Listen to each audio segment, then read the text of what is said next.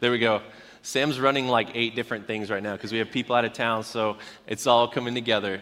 Good to see you all. Um, we are uh, f- finishing up a series today. So if you're like entering in today, you're coming at the tail end of something that we've been working on for the last five or so weeks.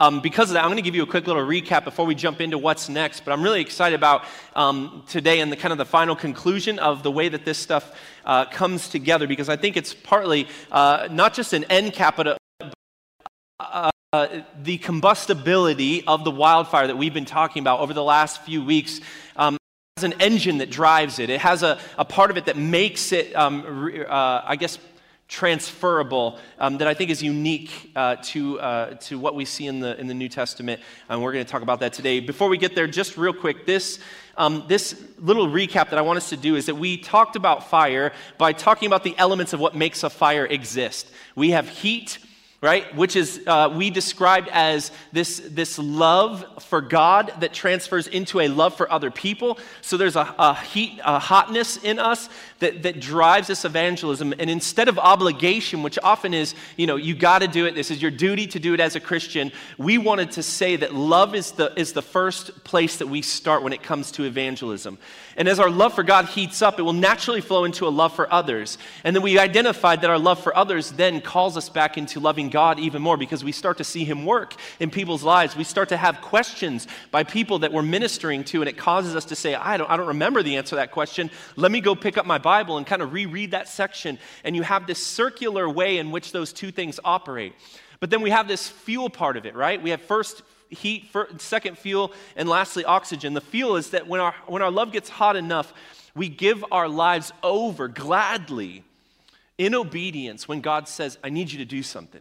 When God says, I need you to be bold. When God says, hey, jump in and be about this life of serving people, of sacrificing, of rearranging maybe your life in a way that puts you on mission with God for the sake of others. And then lastly, the oxygen that we talked about a couple weeks ago before Pastor Kenneth Rush came in this last week. He did a great job, by the way, um, and, and, and talking to us and kind of spurring us on in what we're doing. But as we talked about oxygen, we wanted to identify that as the winds of the Holy Spirit. We have this ability to see the Holy Spirit fan into flame the things that we have. These basic elements of heat and fuel start to burn hot. We talked about that wind bellow and how you can cause a fire. By the way, somebody did contact me later and say, I had a physical wind bellow. You should have asked me beforehand, but I didn't know. But think of it as a wind bellow. The winds of the Spirit begin to blow. And we see that start at Pentecost, but it begins to create and cause something that can be done beyond what the ordinary human capability is. Far bigger, far greater than anything we could accomplish on our own when we do that in tandem with the Holy Spirit. And so, this is what uh, I want you to see as we transition. These won't be up on the screen. I just want you to listen. This is what we see in the book of Acts. So, listen to these. Acts 2.46 says, With one accord, they continued to meet daily in the temple courts and to break bread from house to house, sharing their meals with gladness and sincerity of hearts, praising God and enjoying favor with all people. And listen to this the Lord added to their number daily those who were being saved. That's pretty good. Acts 2:41 Those who embraced this message were baptized and about 3000 Did you hear that? 3000 were added to the believers that day. That sounds really good too. Acts 4 4. But many who heard the message believed, and the number of men grew to about 5,000. We had 3,000, now we have 5,000, and that's just the men, not including the households represented in there. Multiple thousands, Acts 5:14, yet more and more believers were brought to the Lord, large numbers of both men and women. Acts 6:1 in those days the disciples were increasing in number. Acts 6:7 so the word of God continued to spread. The number of disciples in Jerusalem grew rapidly and grew in great numbers, and the priests became obedient to the faith. And we see leaders Acts 9:31. This is my last one, I promise. And the church throughout Judea, Galilee, and Samaria experienced a time of peace. It grew in strength and numbers, living in the fear of the Lord and the encouragement of the Holy Spirit. So, what I want you to see is we see this growth over and over, and in some cases, massive amounts of growth. Large numbers of people are coming to know God. And this is kind of my confession to you this morning. Truth be told, I have never experienced anything like that. I don't know that anyone in here has. Have you ever seen thousands of people come? Have you been in this moment, a place, right? We hear about, you know, the Billy Graham situation every once in a while, and I, I've maybe seen hundreds come to know Jesus at once at like a giant conference. Has anyone seen thousands of people come to know God all at one time? And I'm asking that question not rhetorically. No. Like, I don't think it can't be done. I believe it can. I'm not even questioning, you know, in this moment, it, did this happen or did it not? I'm not, I don't think it's hyperbolic necessarily, probably some element of that, but I do believe thousands of people are coming to know Jesus in this moment, right? I've seen things on TV, I've heard of in our history, we can track through recorded moments from the 17th century on where thousands of people came to know God all at one moment. But I just haven't seen it personally, and I don't know that any of us have, but I want to see it.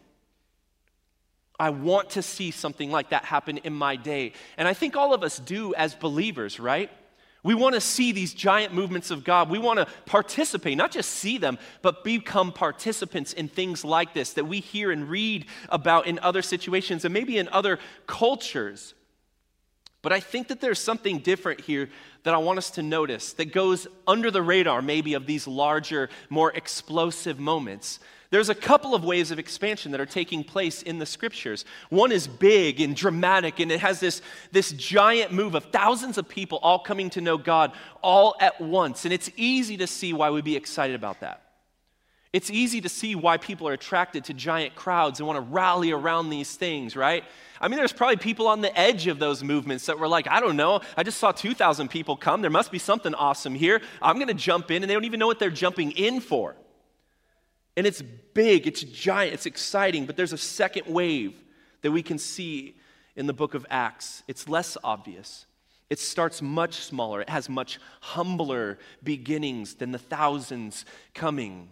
But the long term impact, I believe, is greater it has an exponential quality to it, a possibility of explosion, even though it's not as big and, and powerful and, and, and showy and attractive. And those things are good. I am not trying to make fun of those things. My guess, though, is that for most of us, this second wave is going to be where we live.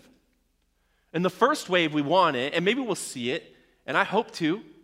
But this other wave that we see revolves around ordinary people reaching their ordinary neighbors talking to their ordinary peers, working and speaking the gospel, living in a way that compels their ordinary friends to want to come to know Jesus, and multiplying to reach this message as those who are being discipled begin to disciple others.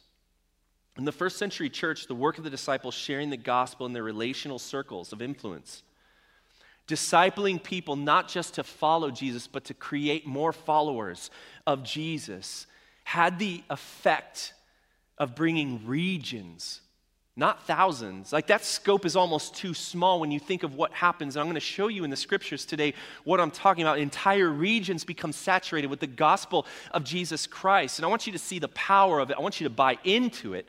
I want you to be a participant of that and give you this modern kind of cultural reason why we need to embrace this over trying to gain thousands all at once with these giant, overt, big rallies that we used to see happen in our culture. Go ahead and open up to Thessalonians. We're actually, yeah, we'll go, go ahead and open to Thessalonians. Ah, no, we got to do Acts first. Acts 17.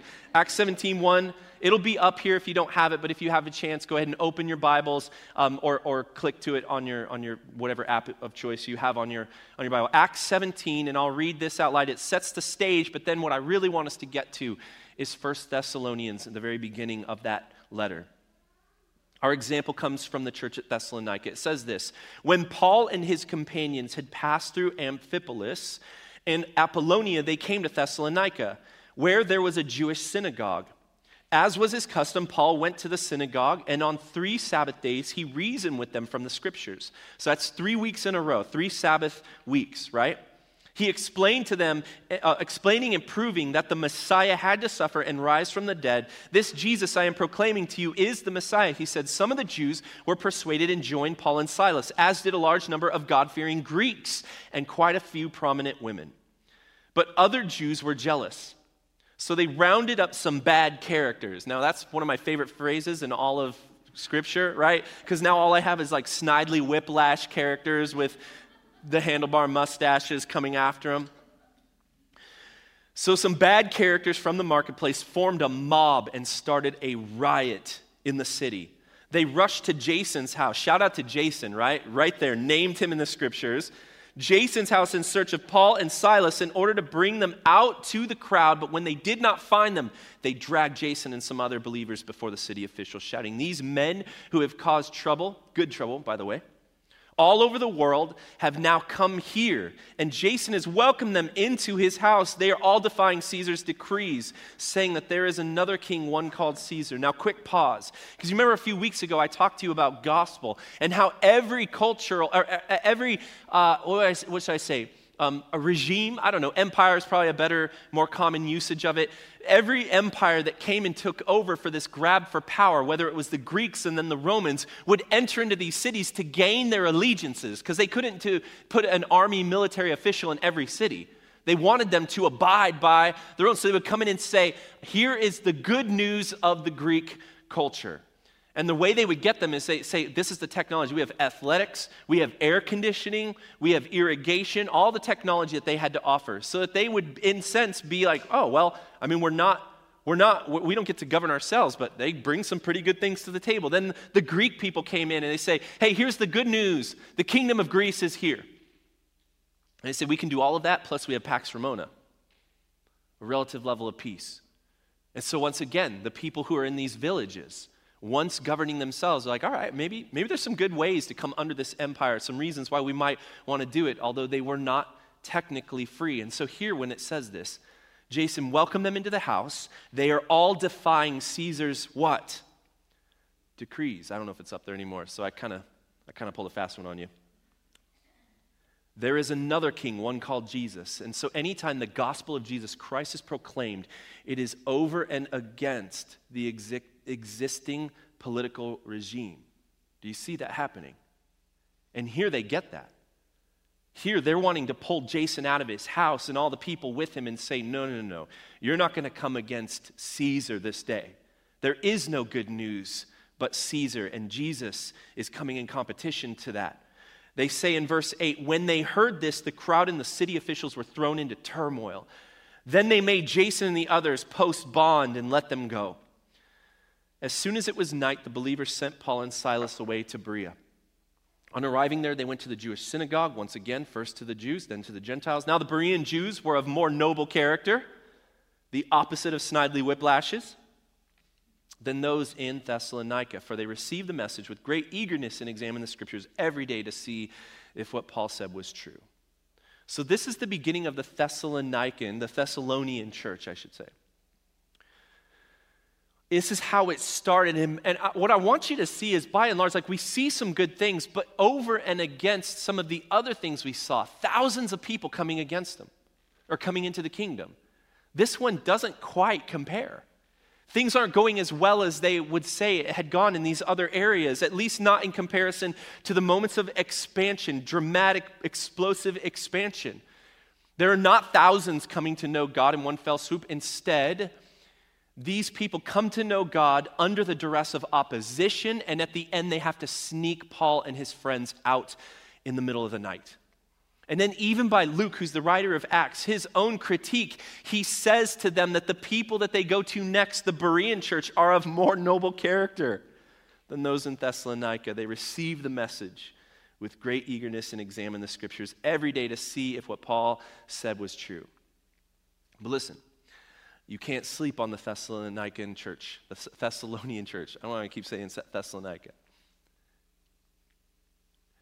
Because even though we don't see thousands, there's a faithful remnant, this tiny bit of people, this group of very faithful in the midst of dangerous persecution who say, no, no, no, we are going to stand here in this and we are going to begin spreading the gospel. It says some of the Jews were persuaded, joined Paul and Silas, as did a large number of God fearing Greeks and quite a few prominent women.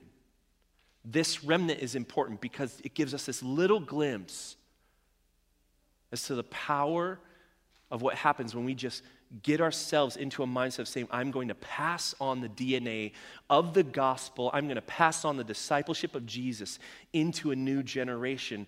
And this is where I want you to turn to 1 Thessalonians 1. Go ahead and go to 1 Thessalonians 1. This is the letter that Paul sends back to them on the other side. And we get to check in and see how this little church, this remnant, this faithful few turn out. 1 Thessalonians 1 said, Paul, Silas, and Timothy, to the church of the Thessalonians in God, the Father and Lord Jesus Christ. Grace and peace to you. We always thank God for all of you continually mentioning you in our prayers. We remember before our God and Father your work produced by faith, your labor prompted by love, and your endurance inspired by hope in our Lord Jesus Christ. Now, in the first lines, you get a sense that Paul has a level of excitement for this church, right? He's excited for what they've been able to accomplish. And if you caught it there, did you see that all of the elements of wildfire are there? Prompted by love. They had a spark, they had a heat for the gospel, and it begins to turn up. They labored in faith, even amidst persecution. They are living in obedience, giving up their lives, rearranging the way they've lived it so that they can model after what they have been given. The lives laid down in obedience is the fuel of this wildfire. You might want to ask the question here well, what about the oxygen? Where's the Holy Spirit? Verse 4 says this For we know, brothers and sisters, loved by God, that He has chosen you because our gospel came to you not simply with words, but also with power, with the Holy Spirit and conviction. We have oxygen now.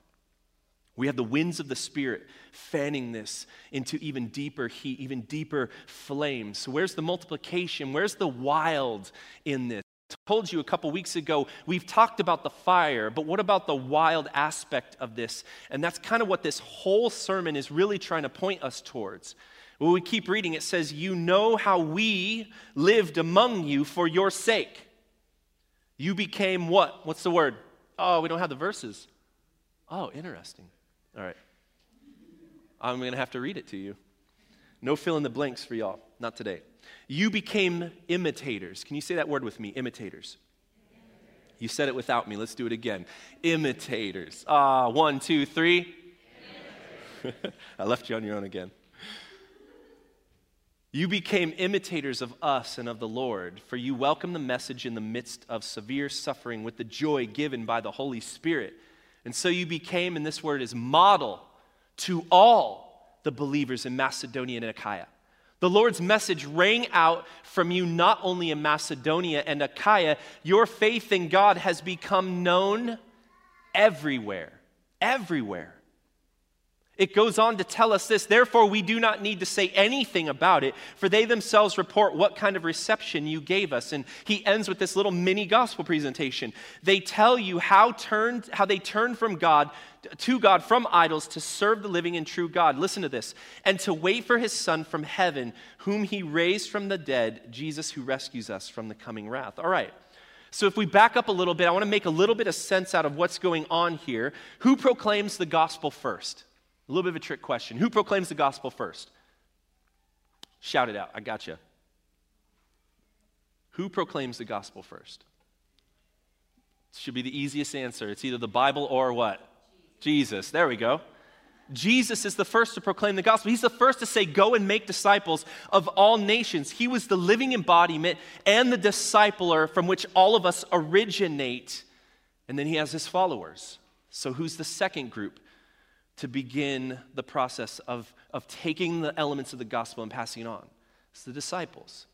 Here we have the example of Paul and his friends who bring the gospel into their midst and taught it, lived it, discipled it, others who imitated what they did. So we have one generation as Jesus, the second generation being the disciples. Then we have this third generation, the Thessalonians, who welcomed the message, embraced the teachings, and began to model their lives after the disciples who were living amongst them for their sake, is what the scripture said. But guess what? It doesn't stop there. They modeled the behavior in front of other people so well that it began to continue to move and transfer into even further uh, people groups, into groups that were even further out. They poured out of the congregation and into the streets of the world around them. They poured out of the streets and into the towns who were nearby until they had discipled effectively an entire region of people. I mean, you could go real dramatic on this and say there's an even fourth layer of multiplication that takes place. Actually, five, if we really want to take it. The fourth one is so you became a model to those, Macedonia and Achaia. So we have an obvious fourth layer of multiplication, four generations. Once again, it doesn't stop. The Lord's message rang out not only for Macedonia and Achaia, but your faith to God has become known to everyone. So check this out. What started with Jesus, then passed on to the disciples, then went to Thessalonica, then into the regions around it, went to Achaia, another nearby town, Macedonia, another nearby town, and now it just, he's like, you know what, it's gone so far, just like everyone knows about you all. It is just everywhere right now. And so, again, I could add that next layer and just say everywhere, right? That's, that's the, the end result of this. But this is what I want you to see. There's a point at the end, though you have to admit that, that, that if we were to just kind of bulk say everyone knows the gospel, that's kind of a, a cheap scapegoat, right? Like maybe, maybe news is just filtering out. You've made a lot of noise to some extent, but this is what happens to him. It's not just word of them, it's not just hype about them. He says this Paul goes into another generation, he goes into a town, and they look at him and say, Oh, thanks, Paul.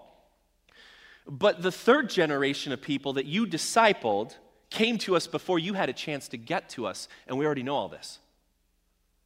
So Paul started a fire over here that reached a place he wanted to go, and they already knew elements of the gospel because of his disciples, even without him reaching that place.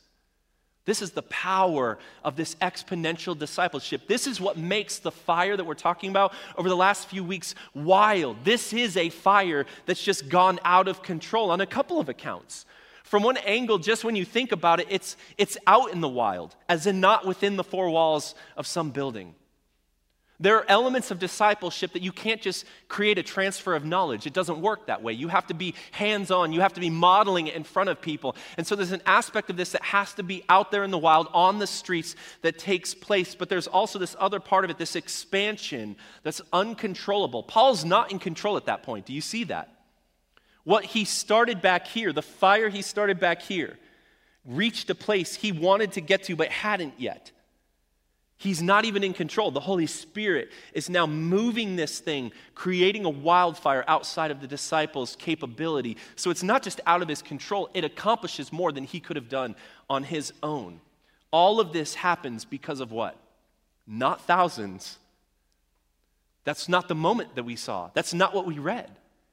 All of this happens because a faithful few decided to grow hot decided to fuel that fire with their lives, decided to allow the winds of the Spirit to blow on it, and then they reproduced themselves by becoming disciples who made disciples over and over and over again. Now, I know this analogy is maybe a little bit worn out, but it's worthwhile, I think. And if you were a part of, of our house church reinforced training, then you've heard this before. But you have this analogy of rabbits and, and elephants, right? If you put two elephants on an island, it will take at least 22 months for one baby elephant to emerge from that moment, all right? 22 months is how long it takes for a baby to come out of that situation. But if you put two rabbits on that same island for the same amount of time, it will eventually result in thousands and thousands of rabbits. They have essentially taken over the entire island. Why? Well, because they're smaller. They're more fertile. They will increase exponentially. They have more babies than one at a time, and it happens in a couple weeks' time. And so, in just a few weeks, the same amount of time, we have three elephants or thousands and thousands of agile, reproducible animals on this island. And so, what I want you to see is what we're seeing that those giant thousand person movements are fine. But, but it's hard to recreate those things. If you want to take it into a first century, and, and I'll read from the book, The Rabbit versus the Elephant, it says, like the elephant, large institutional churches are impressive in size. They move slowly, but they use up lots of resources, and they are not easily reproduced. House churches, right, on the other hand, are like rabbits very agile, reproducible, capable of taking over a geographic space while bringing the church into every single crevice of society. And I think this is where our church gets to live and excel in embrace a type of a, a, a, type of strategic understanding that we see very represented in the scriptures of transferable faith that goes from one person to the next, into the next, it starts much slower. It's much less impressive than elephants, right? Elephants are pretty darn impressive. Amen? It was kind of a joke. I don't know. Wasn't good. But I want you to see that the scope after just a few generations of the rabbits has a much stronger capability. One of the things that's important for you to see at the beginning of every church is just a seed, a tiny seed. Every generation of disciples has to have the ability to pass on a core of what it means to be a disciple of Jesus. It's like DNA inside of us, right? Just like rabbits who have the capability of reproducing more rabbits, we have to have the ability to reproduce ourselves in the form of discipleship. And so, what I want to, pass, what, what, what I want to ask then is the question what is this DNA? What is the biological mapping of the, the body of Christ? right? Do I have any scientists in the room? Well, I won't make you out yourself. We used to have a couple here.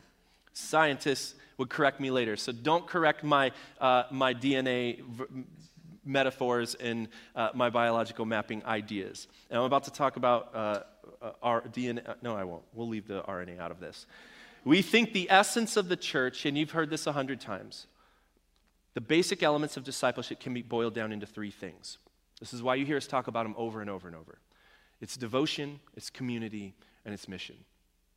We did an entire series over the summer, kind of trying to decolonize our own version of that by asking others to come in and help us see what we can't see. But ultimately, we think by passing on these three elements, right? Community, devotion, and mission. It's simple, but it's powerful, it's reproducible. These three things working together have the ability to start a church. In fact, some proponents of the house church movement will say if you put a group of small children in any unreached people group, that they can get in, in they can create a church within one generation if they just create a devotion to God, a relational community within them, and they begin to advance the gospel through mission. And they use children as their example because they are the small of this world, right? We think of them as the ones who aren't as capable as maybe a grown adult going there. If everyone in this room embraced the idea of these three aspects being the core of what it means to be a disciple and being intent, confidently committed to saying, I'm going to transfer that on to someone else who doesn't know Jesus, we will see a generational multiplication movement of God's church here in our time, in our neighborhoods.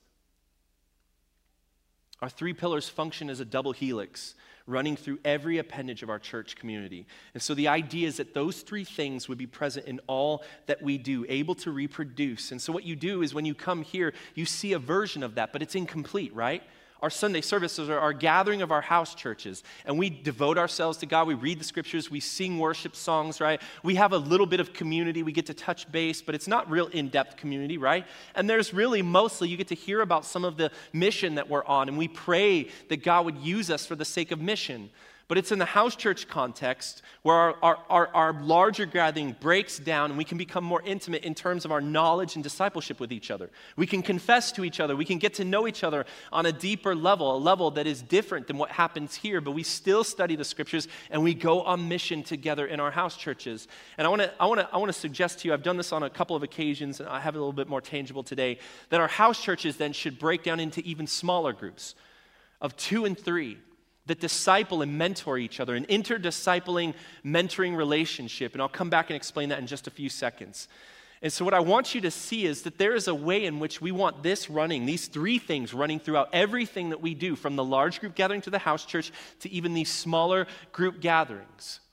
And if we do that, it creates a reproducibility that is unlike anything else that's possible. And we see what Thessalonica was able to accomplish in creating disciple making movements that move continually outside of control and out into the wild. The last thing that I want to do here, um, I'm going to bust out the whiteboard real quick.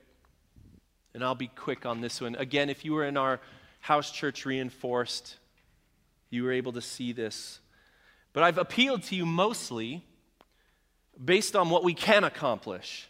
But I also think that we lose a couple of things if we're not careful by not moving in this direction because we're in a cultural moment that is distinct than maybe what many of you have grown up in.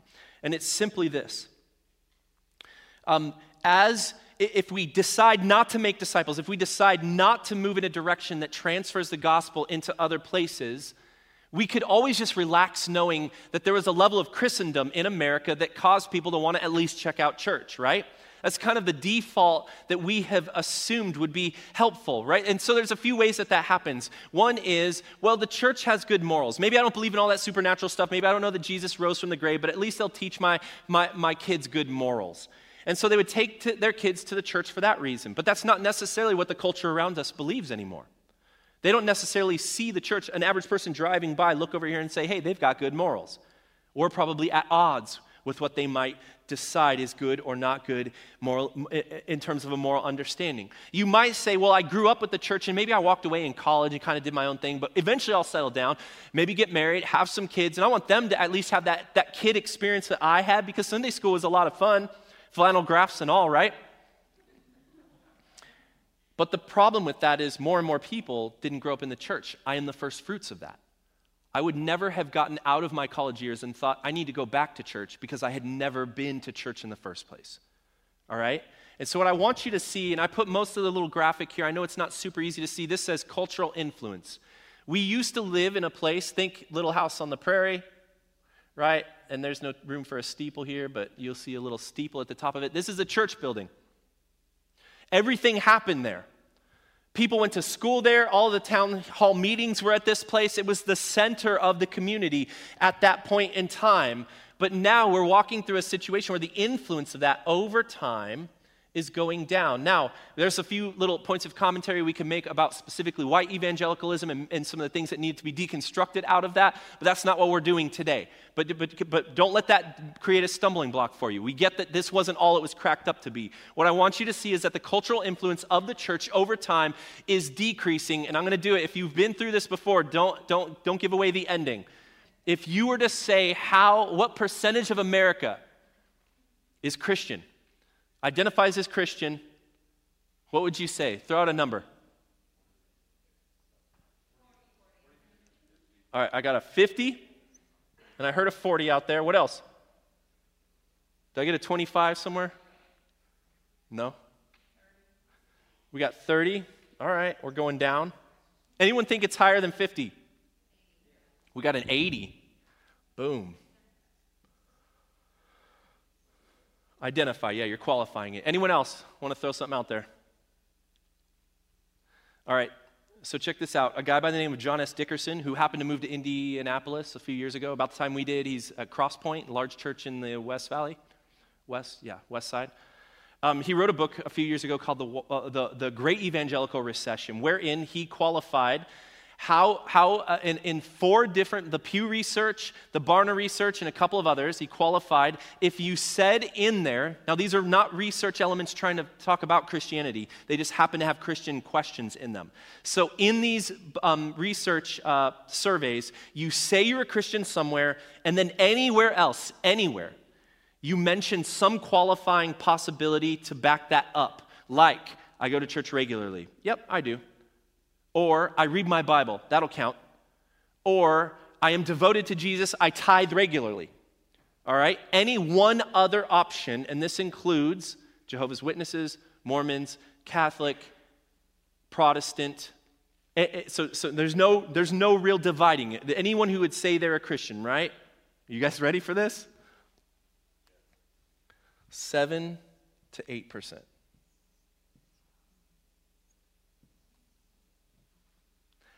I am guaranteeing you that this is lower on the other side of COVID. Or maybe this is the 7 to 8% that stuck around. I don't know. But a lot of people who just saw this as a cultural thing for them, it wasn't that important, took the opportunity for COVID to say, ah, I, just, I guess I don't need to go back to that. 7 to 8% across four, four different research groups, unbiased. Now, you can read the book for all the details if you're more interested in that, but I think this is probably pretty accurate. And the bar was low if you didn't catch that. The bar was pretty low, right? And so here is my appeal to you based off of what we're losing, all right? I've tried to get you excited about this because of what we can gain multiplying relationships. But this is what I think is true. The answer to this for us is house churches. This doesn't work the idea that we would just wait for people to maybe come through our doors because they're interested in what we might be doing is gone. It's gone. And so, as a part of an evangelism strategy, not just a place for people to belong, not just for community, all three DNA, devotion, community, and mission. As this leaves, I think it is time for us to increase. Now, of course, this still works for some of us, and we still like these larger group gatherings, right? So, this little area is going to be a little messy as we make that transition. And who knows if this will ever be created in a way that's, that it's, that's the only way, you know, in, in case we were not allowed to have large group gatherings. I don't know that we're that close to that at this point. But what I want you to see is there is a strategic way that goes all the way back to the first century church that God says, hey, so what if this doesn't work? Don't get so caught up on the model just because you loved it and grew up with it. There is another way to reach people, and this is the beautiful thing that I want you to see. As Christendom lowers, house churches can become more important. We don't need to reach people by hoping they walk through these doors when the front door of the church is right next door to them in the form of you and your household who lives in the neighborhood. It's right there. The gospel, if the seeds exist, are right there, but it only happens if we take discipleship seriously.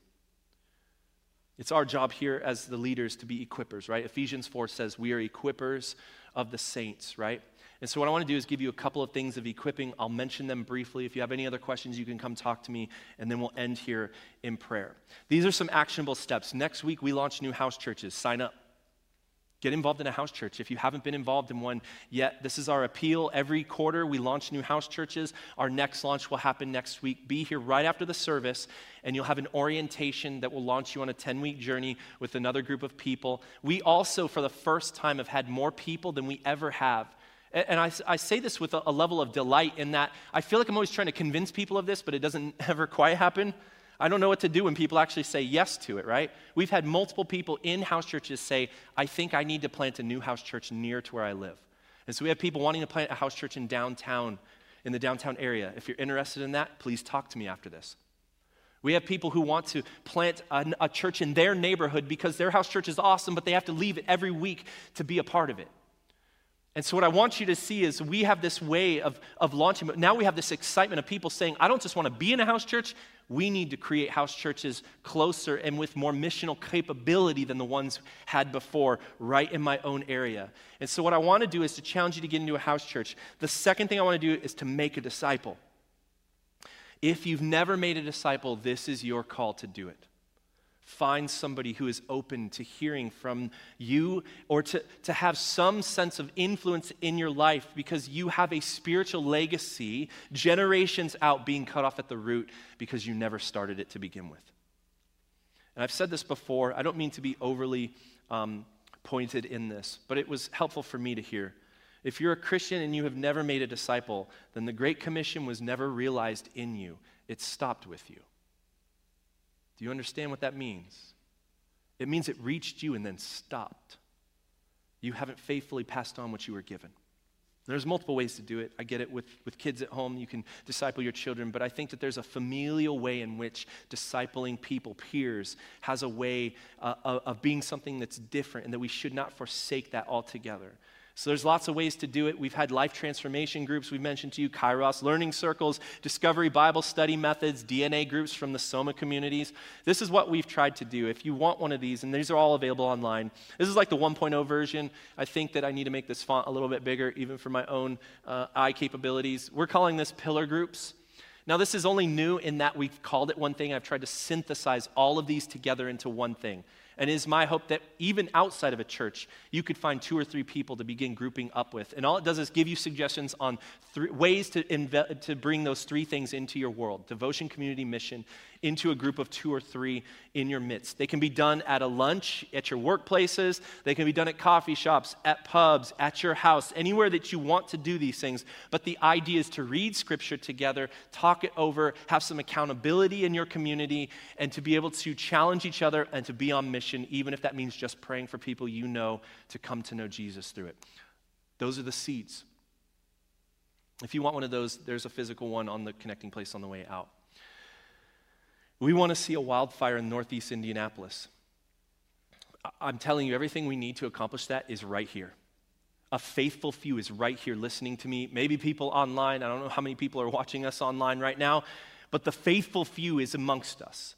The Holy Spirit is in you. We are the ones who have the ability to burn hot with God's love, to give ourselves boldly over to loving people and advancing the gospel, and to give our lives as the fuel for that fire, and to listen to the Holy Spirit and do what He says. It's time to become a disciple making movement at Common Ground Northeast. These gatherings are just the tip of the iceberg. I want to see us create a network of house churches launching out new people left and right, uncontrollably and out in the wild. Would you let me pray for you? We would see that come into fruition. Yes, Lord. Uh, Father, I just thank you for as, as we've closed up this morning, brought a few loose ends uh, to their conclusion. Lord, that you would inspire us, give us courage.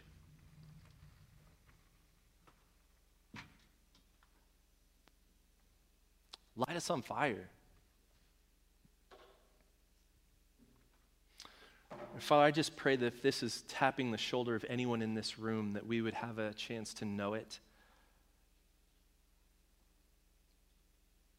to help equip people for it.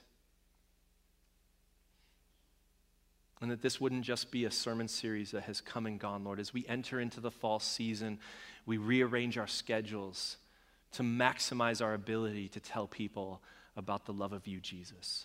That we use our households as conduits to put you on display, that we represent you and the seeds of the gospel are just liberally thrown, sown out into all soils, God. You control who receives and who doesn't. That's not on us. But let it grow, Father, not just into fruit, but into fruit bearing fruit and disciples who make disciples. We pray for this right now in the name of Jesus Christ. And all God's people said, Amen.